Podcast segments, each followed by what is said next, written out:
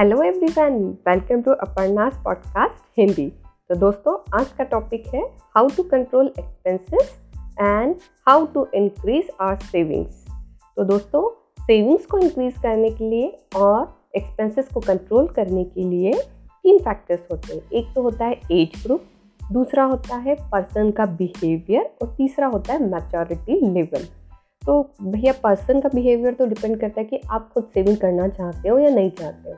अगर आप नहीं चाहते हो, आपका बिहेवियर ऐसा नहीं है तो उसे कोई भी चेंज नहीं कर सकता है। हाँ लेकिन एज ग्रुप के हिसाब से सेविंग जो है, वो डिफरेंट हो सकती है मेचोरिटी लेवल के हिसाब से भी चेंज हो सकती है। तो सबसे पहला एज ग्रुप होता है ट्वेंटी टू ईयर्स तक जो लोग बाईस साल की उम्र से कमाना शुरू कर देते हैं, जिनका नया नया जॉब लगता है, ये जो लोग होते हैं, इनका थोड़ा मैच्योरिटी लेवल भी थोड़ा कम होता है एज़ कंपेयर टू तीस साल के लोगों के तो ये लोगों में क्या होता है ना कि ये लोग जो है ये सेविंग्स uh, थोड़ा सा कम करते हैं लेकिन एक्सपेंसेस थोड़ा से ज़्यादा करते हैं।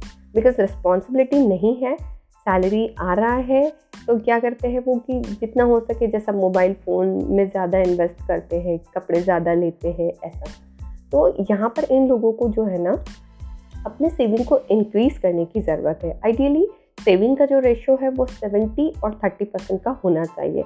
यदि आपका सैलरी टेन थाउज़ेंड रुपीज़ है तो आपने उसका सेवेंटी परसेंट जो है वो एक्सपेंसेस करना चाहिए मतलब सात हज़ार रुपये और थर्टी परसेंट जो वो आपका सेविंग्स होना चाहिए मतलब कि तीन हज़ार रुपये और इस एज ग्रुप के लोगों का एक बेनिफिट ये भी है कि ये लोग जो है वो हायर रिस्क वाले जो फंड्स होते हैं, उसमें भी इन्वेस्ट कर सकते हैं because higher the risk and higher the return क्योंकि इनके ऊपर रिस्पॉन्सिबिलिटी नहीं है तो ये लोग आराम से हाई रिस्क के फंड में इन्वेस्ट कर सकते हैं और इन केस अगर इन्हें लॉसेस भी होते हैं तो भी वो लॉस इतना बड़ा नहीं होता है, क्योंकि इनका सैलरी जो है वो एज़ कंपेयर टू थर्टी वाले जो लोग हैं, उनके कंपेरिजन में कम होगा रिस्पॉन्सिबिलिटी भी नहीं होगा और सबसे अच्छी बात है कि इनको किसी से एडवाइस लेने की ज़रूरत नहीं है, क्योंकि जब ये थर्टी के एज में जाएँगे, तब तक ये सारे एक्सपेरिमेंट कर चुके होंगे और खुद के एक्सपेरिमेंट से उनको ये लर्निंग भी मिल गया होगा कि पैसों को कैसे मैनेज किया जाए कहाँ कहाँ इन्वेस्ट किया जाए और अपने सेविंग्स को इंक्रीज़ किया जाए। तो इसमें एक चीज़ और है कि जो थर्टी परसेंट है ना, उसमें से टेन परसेंट का अमाउंट जो है ये ऐसे चीज़ों में इन्वेस्ट कर सकते हैं जहाँ पर वो इजीली पैसे निकाल सकते हैं। जैसे कि लिक्विड फंड एफडी में डाल सकते हैं आरडी में डाल सकते हैं, जहाँ पर वो कभी भी पैसे को निकाल सकते हैं। लेकिन ट्वेंटी परसेंट का सेविंग जो है वो इन्होंने अच्छे शॉर्ट टर्म म्यूचुअल फंड्स होते हैं, उसमें इन्वेस्ट करना चाहिए, जहाँ से उनको कम समय में अच्छे रिटर्न मिले, भले रिस्क जो है वो हायर साइड में हो, लेकिन ट्वेंटी परसेंट का जो अमाउंट है वो इन्होंने थोड़ा सा शेयर मार्केट में डायरेक्टली ये डाल सकते हैं म्यूचुअल फंड्स में डाल सकते हैं एसआईपी में भी डाल सकते हैं, और टेन परसेंट जो है वो अपना एफडी में डाल सकते हैं। सेकेंड एज ग्रुप हमारे पास में वो है जो थर्टी प्लस के होते हैं। अब थर्टी प्लस के इसमें क्या होता है ना कि मैच्योरिटी लेवल भी बहुत ज़्यादा होता है। रिस्पॉन्सिबिलिटी यहाँ पर ज़्यादा आ जाता है। जैसे कि आप मैरिड रहेंगे, आपके ऊपर आपके फैमिली का रिस्पॉन्सिबिलिटी रहेगा, बच्चे भी रहेंगे, उनका भी रिस्पॉन्सिबिलिटी रहेगा और यहाँ पर जो है ना कुछ चीज़ों के साथ हम कॉम्प्रोमाइज़ नहीं कर सकते हैं। जैसे फैमिली के जो एक्सपेंसेस होंगे, बच्चों के स्कूलिंग के कुछ खर्चे होंगे फ़ीस का खर्चा हो सकता है या डेली के भी जो नेसेसरी एक्सपेंसेस है, वो तो आपको करने ही पड़ेंगे। बट स्टिल यहाँ पर भी सेवेंटी और थर्टी परसेंट का रूल ही एप्लीकेबल होता है। आप सेवेंटी परसेंट के एक्सपेंसेस करिए और थर्टी परसेंट का आपका सेविंग होना चाहिए। अगेन यहाँ पे टेन परसेंट का जो सेविंग है, वो आपका लिक्विड मनी ही होना चाहिए एफडी के फॉर्म में आरडी के फॉर्म में, जिसको आप कभी भी किसी भी इमरजेंसी में निकाल सकते हैं। बट ट्वेंटी परसेंट का जो आपका इन्वेस्टमेंट है, वो लॉन्ग टर्म ही होना चाहिए। जैसे कि अभी आपके जो बच्चे हैं, वो अभी छोटे हैं, जब उनका हायर एजुकेशन आएगा, जैसे ट्वेल्थ के बाद में उन्हें इंजीनियरिंग करना है मेडिकल फ़ील्ड में जाना है तो वो समय में आपको एक बड़ा सा अमाउंट लगेगा। तो आपको अभी से उनके लिए लॉन्ग टर्म इन्वेस्टमेंट करके रखना चाहिए, या फिर आप ऐसा भी सोच सकते हो कि आज से 20 साल के बाद में 20-25 साल के बाद में आपका रिटायरमेंट भी आएगा तो आपको अपने रिटायरमेंट के लिए भी कुछ पैसे बचाना है, जब आपकी खुद की कुछ ज़रूरत ही रहेगी। तो वो समय में आपके पास में सैलरी नहीं रहेगा तो आप उसके लिए सेव कर सकते हैं, बच्चों की शादी के लिए सेव कर सकते हैं, या आप होम लोन अगर अभी निकाल रहे हो तो वो भी होम लोन आपका लॉन्ग टर्म ही रहेगा, पंद्रह बीस साल का तो आपका जितना भी सेविंग है ट्वेंटी परसेंट का, वो लॉन्ग टर्म ही होना चाहिए, ताकि आप अपने फ्यूचर को सिक्योर कर सको। अब थर्ड ग्रुप जो है हमारे पास में वो है, जो थर्टी प्लस के रहते हैं, लेकिन उनके ऊपर रिस्पॉन्सिबिलिटी बहुत ज़्यादा होती है। एंड आई कम्प्लीटली एग्री कि वो उसके लिए सेविंग नहीं कर पाते हैं। उनकी इच्छा होती है सेविंग करने की, लेकिन उनका जो सैलरी होता है बिकॉज़ ऑफ़ हायर रिस्पॉन्सिबिलिटी उनके सैलरी में सब एक्सपेंसेस तो हो जाते हैं, लेकिन सेविंग के लिए उनके पास में कुछ बच नहीं पाता है। बट यहाँ पर एक प्रॉब्लम है, आप भले कम सेव करें, लेकिन आपको सेविंग करना बहुत ज़रूरी है, क्योंकि आप खुद सोचिए, हम ऐसा लाइफ नहीं जी सकते हैं कि हम सिर्फ़ सैलरी हमारा आ रहा है और उसको हम खर्चा किए जा रहे हैं, हमारे फ्यूचर के लिए हम कुछ भी सेव नहीं कर रहे हैं। अगर कोई मेडिकल इमरजेंसी कभी भी आ जाता है, तब आप क्या करोगे? आपको कोई वो मेडिकल इमरजेंसी के समय आपको फाइनेंशियली तो कोई हेल्प नहीं कर सकता। फिर आप किसी लोन की तरफ़ जाओगे, फिर वो लोन आपको ले लोगे और फिर उसका जो इंस्टॉलमेंट है वो आप ही को पे करना पड़ेगा और उसी सैलरी से करना पड़ेगा। तो इसके लिए मैं आपके साथ में छोटा सा स्टोरी शेयर करना चाहती हूँ कि हम पैसों का सेविंग कैसे कर सकते हैं। एक पाँच साल का बच्चा है, उसकी मम्मा के साथ में रहता है, डैडी नहीं है उससे, मम्मा का सैलरी दस हज़ार रुपये महीने का है। बच्चे ने एक दिन ऐसे ही पूछा कि, मम्मा, मेरा बर्थडे आने वाला है, आप मेरे बर्थडे पे मुझे साइकिल दिला दो।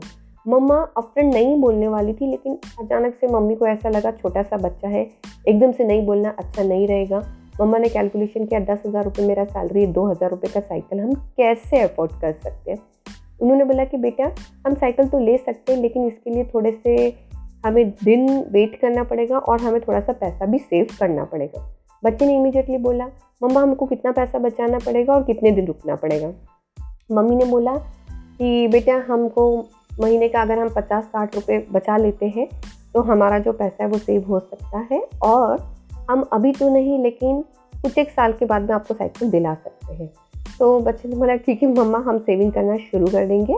मेरे को जो आप महीने की क्रीम बिस्किट दिलाते हो, भले वो क्रीम बिस्किट सस्ता होता है, लेकिन आप, मैं आपसे क्रीम बिस्किट नहीं खाऊँगा। हम एक गुल्लक लेंगे और आप मेरे वो पैसे जो है, वो मेरे साइकिल के लिए सेव कर लो।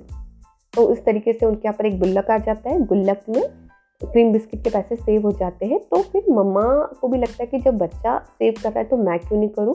तो मम्मी जो है वो वर्किंग रहती है तो मम्मी कभी कभी ऑफ़िस में दोपहर के समय में चाय पीती चाय का कॉस्ट हार्डली फाइव रुपीज़ रहता है पर डे का। तो मम्मी ने सोचा कि बच्चा कर रहा है तो मैं क्यों नहीं करूँ? तो मम्मी ने भी कुछ पैसे वो चाय वाले जो है वो बचाने शुरू कर दिए, गुल्लक में डालना शुरू कर दिए। उसी तरह से जब सब्ज़ी वगैरह लेते हैं तो कुछ एक रुपये दो रुपये के कॉइन्स इकट्ठा होते वो भी पैसे उसमें डालना शुरू कर दिए।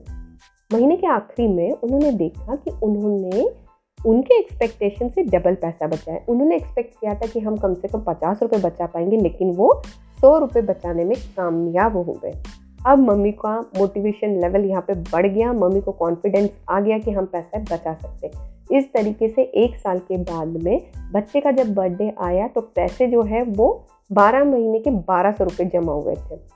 मम्मी ने बच्चे को प्रॉमिस किया कि, बेटा, इस साल तो आपका साइकिल नहीं आया, लेकिन it's my promise next birthday पे आपका साइकिल ज़रूर आएगा। और इस तरीके से नेक्स्ट ईयर भी ऐसे ही हुआ, बारह सौ रुपये बच्चे, और बच्चे का बर्थडे आया, बच्चे का दो हज़ार का साइकिल आ गया, और चौबीस सौ रुपये उनके पास में जमा हुए थे, चार सौ रुपये का उनका सेविंग हो गया। और एक अच्छी बात ये भी हुई कि दो साल के बाद में मम्मी का इंक्रीमेंट हो गया, मम्मी का दो सौ रुपये से सैलरी बढ़ गया। तो मम्मी ने महीने का जो दो सौ रुपये सैलरी बढ़ गया प्लस जो सौ रुपये वो सेव करते थे, ऐसे तीन सौ रुपये महीने का उन्होंने सेविंग शुरू कर दिया। तो दोस्तों, इस कहानी से मेरा बोलने का पर्पस यही है कि ये छोटी छोटी चीज़ें हैं और ये बिल्कुल भी गलत बात नहीं है कि आप जो है ये छोटी चीज़ें नहीं कर सकते। लेकिन अगर आप सेविंग बिल्कुल भी नहीं कर पा रहे हैं तो आपको एक डायरी में पहले ये नोट डाउन करना चाहिए कि ऐसे कौन से मैंडेटरी चीज़ें हैं जिस पर हम कॉम्प्रोमाइज़ बिल्कुल भी नहीं कर सकते हैं। लेकिन कुछ चीज़ें ऐसी हैं जिनके बिना हम काम चला सकते हैं। आपको वो चीज़ों पे काम करना है और आपका छोटा छोटा सेविंग करना है ये छोटा छोटा सेविंग कल जाके बड़ा बनेगा और आपके इमरजेंसी में ज़रूर काम में आएगा। अब मम्मी ने सौ रुपये बचाए थे तो दस हज़ार रुपये उनका सैलरी हुआ था तो वन परसेंट का उन्होंने सेविंग किया। तो जो लोग इस सिचुएशन से जा रहे हैं ना एटलीस्ट वो अपने सैलरी का वन परसेंट ज़रूर बचाइए। एंड बिलीव मी अगर आप इस प्रैक्टिस से जाएँगे तो ज़रूर आप वन परसेंट बचा पाएँगे। अब ये तो बातें हो गई कि हम सेविंग्स कैसे करें। अब कुछ टिप्स मैं अपनी तरफ़ से आपको देना चाहती हूँ कि किस तरीके से हम हमारे सेविंग को बढ़ाएँ और किस तरीके से हम हमारे एक्सपेंसेस को थोड़ा कंट्रोल करें।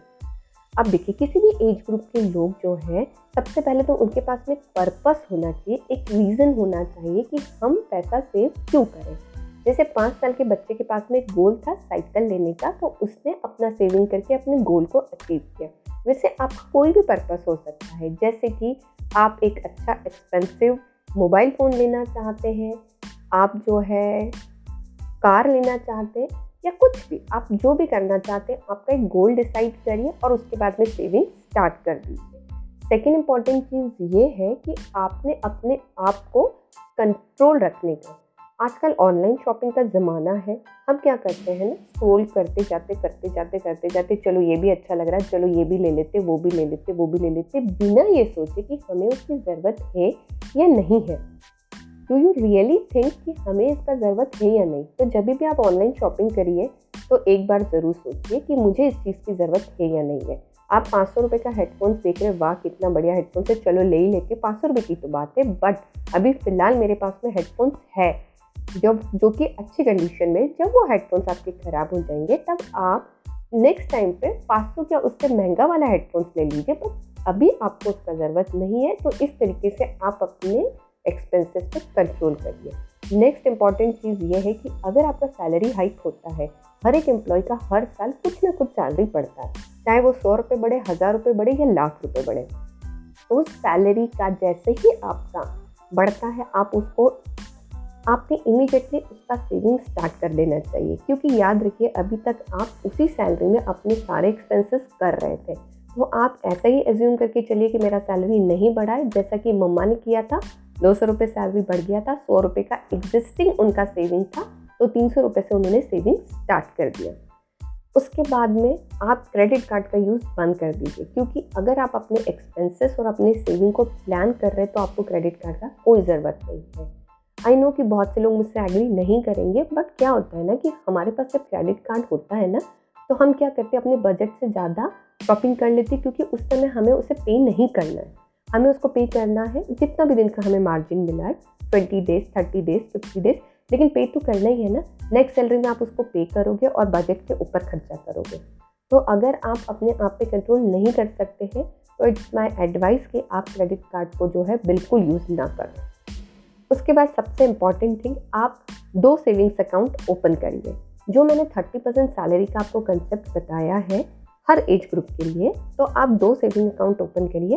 पहला आपका सेविंग अकाउंट ऐसा रहेगा जिसका ना तो आपके पास इंटरनेट बैंकिंग होना चाहिए, ना डेबिट कार्ड होना चाहिए, ना चेकबुक होना चाहिए। जो टेन परसेंट का सेविंग जो है, वो आपने वो उसके अंदर डालना चाहिए, जो कि आपका लॉन्ग टर्म रहेगा। जैसे कि ट्वेंटी टू एज ग्रुप वालों को मैंने बोला था आप अपना जो टेन परसेंट का सेविंग है, वो आप इसमें डाल दीजिए, ठीक है? टेन परसेंट का सेविंग डालने के बाद में उसको बिल्कुल यूज़ मत करिए। फॉर एग्ज़ाम्पल आप महीने का हज़ार रुपये उसके अंदर डाल रहे हैं, पूरे साल भर में आपका बारह हज़ार रुपये उस बैंक अकाउंट में जमा हो गया, उस बारह हज़ार रुपये पे जो भी इंटरेस्ट आपको मिला है, उसको री इन्वेस्ट कर दीजिए। फिर से जो पैसे जमा होंगे, उसको अगेन री इन्वेस्ट कर दीजिए। तो जिस तरह से आप उसको री इन्वेस्टमेंट करते जाएँगे तो लॉन्ग टर्म में ये आपको 10-15 सालों के बाद में बहुत बढ़िया रिटर्न देगा। तो इसको बिल्कुल भी आप हाथ ना लगाएँ। दूसरा बैंक अकाउंट आप ओपन करिए, जिसका आपके पास एटीएम कार्ड चेकबुक और इंटरनेट बैंकिंग सब होगा। ट्वेंटी परसेंट का जो सेविंग है, वो आप इसमें डाल दीजिए। अब वो आप अपने हिसाब से डिसाइड करिए, आप म्यूचुअल फंड में डालना चाहते हैं एसआईपी में डालना चाहते हैं, या लॉन्ग टर्म इन्वेस्टमेंट करना चाहते हैं, जैसा भी करना चाहते हैं मतलब आप उस पैसे को यूज़ कर सकते हो in case of any emergency तो इस तरीके के दो सेविंग अकाउंट आप रखिए, जैसे हम गुल्लक को तोड़ते नहीं हैं। अगर हमें सौ रुपये की ज़रूरत है तो क्या हम गुल्लक को तोड़ देते? नहीं। जनरली हम उस गुल्लक को फोड़ के सौ रुपये नहीं निकालते अनलेस एंड अनटिल उसके अंदर कुछ अच्छा सा कॉर्पस अमाउंट जमा नहीं होता है। तो उस फ़र्स्ट सेविंग अकाउंट को अपना गुल्लक समझिए उसमें से पैसे बिल्कुल मत निकालिए उसको लॉन्ग टर्म इन्वेस्टमेंट कर दीजिए और ट्वेंटी परसेंट का आप अपने हिसाब से इन्वेस्टमेंट करिए जिस अकाउंट में से आप पैसा निकाल सकते हो। तो दोस्तों यही कुछ टिप्स है। आई होप कि आपको ये आ, आज का पॉडकास्ट पसंद आया होगा। जिस तरह से हम हमारे लाइफ को बैलेंस करके चलते हैं हमारे डाइट में भी बैलेंस लाते हैं, उसी तरह से आप अपने सेविंग और एक्सपेंसेस के बीच में भी बैलेंस लाइए बिलीव मी सेविंग करना इतना भी डिफ़िकल्ट नहीं है जितना हमें लगता है। एक कोशिश करिए, ज़रूर आप कामयाब होंगे। Thank you very much